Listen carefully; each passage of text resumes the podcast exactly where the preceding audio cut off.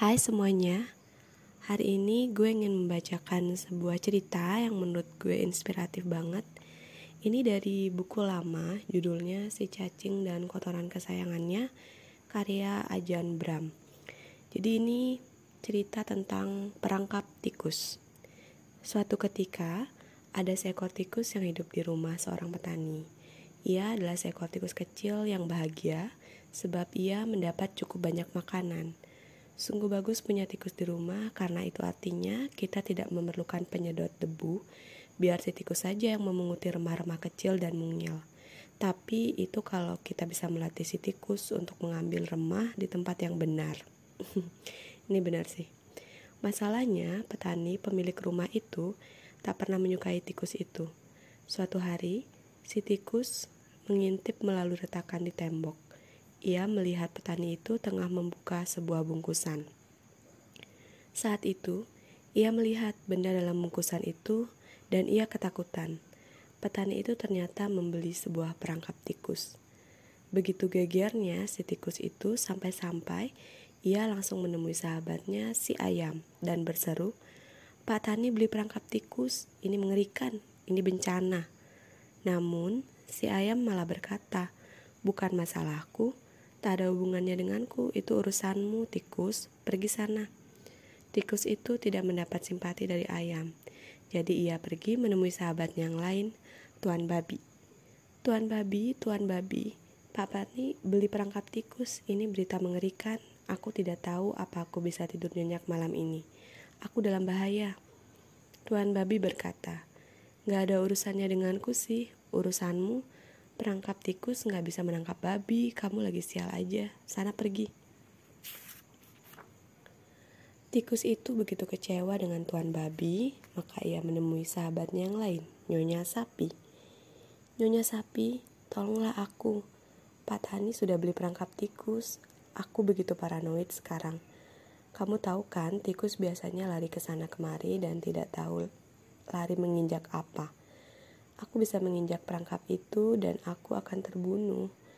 Nyonya sapi berkata, Wah, wah, itu pasti karma dari kehidupan lampaumu. Tapi sayangnya tidak ada hubungannya denganku.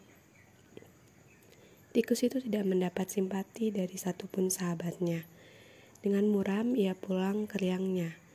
Malam itu seekor ular menyusup ke rumah petani itu dan ekornya terkena perangkap tikus itu.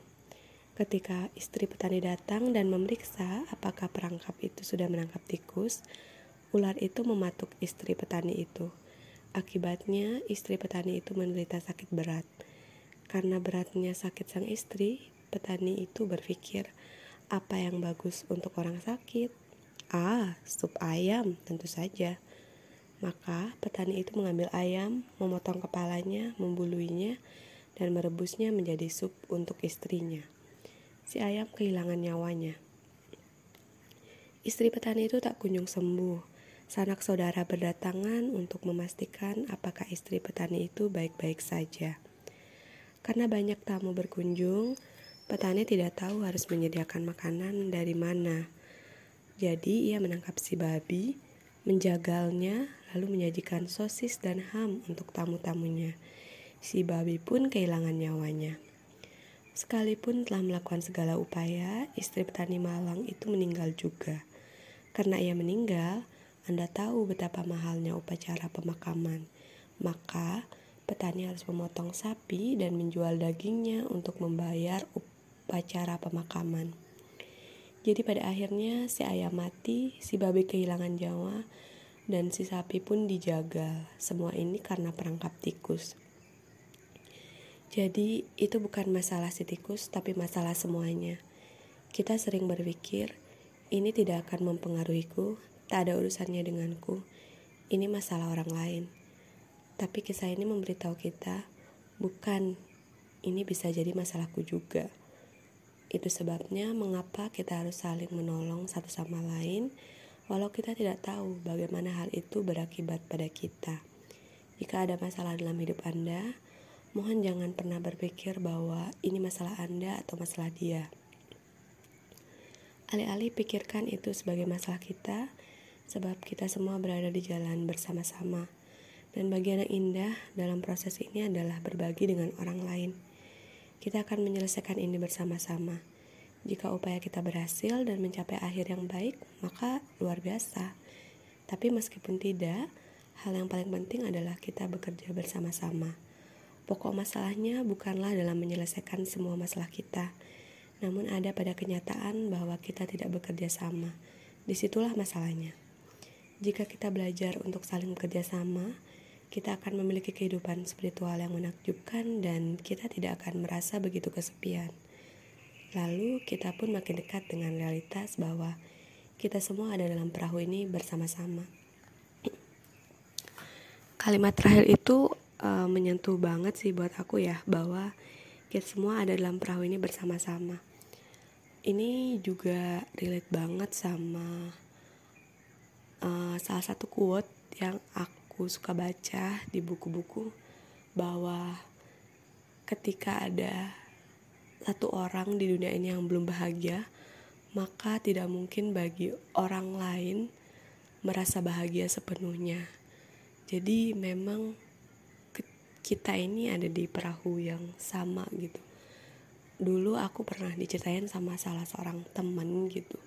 Dia ada masalah dengan uh, saudara saudaranya atau temannya jadi temannya mengalami kesulitan uh, dia bingung apakah dia seharusnya membantu atau tidak gitu saat itu aku menjawab dengan begitu egois gitu ya ya kalau temennya itu gak mau dibantu atau gak mau meminta bantuan kita dengan baik gitu ya kenapa kita susah-susah bantu? Tapi aku jadi punya cara pandang baru sih setelah baca ini bahwa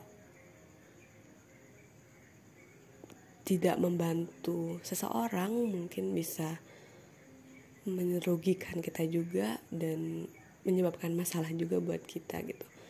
Bahwa ketika ada orang yang kita tahu punya masalah somehow suatu hari nanti masalah itu akan datang ke kita juga atau bahkan masalah itu udah, udah datang ke kita juga gitu.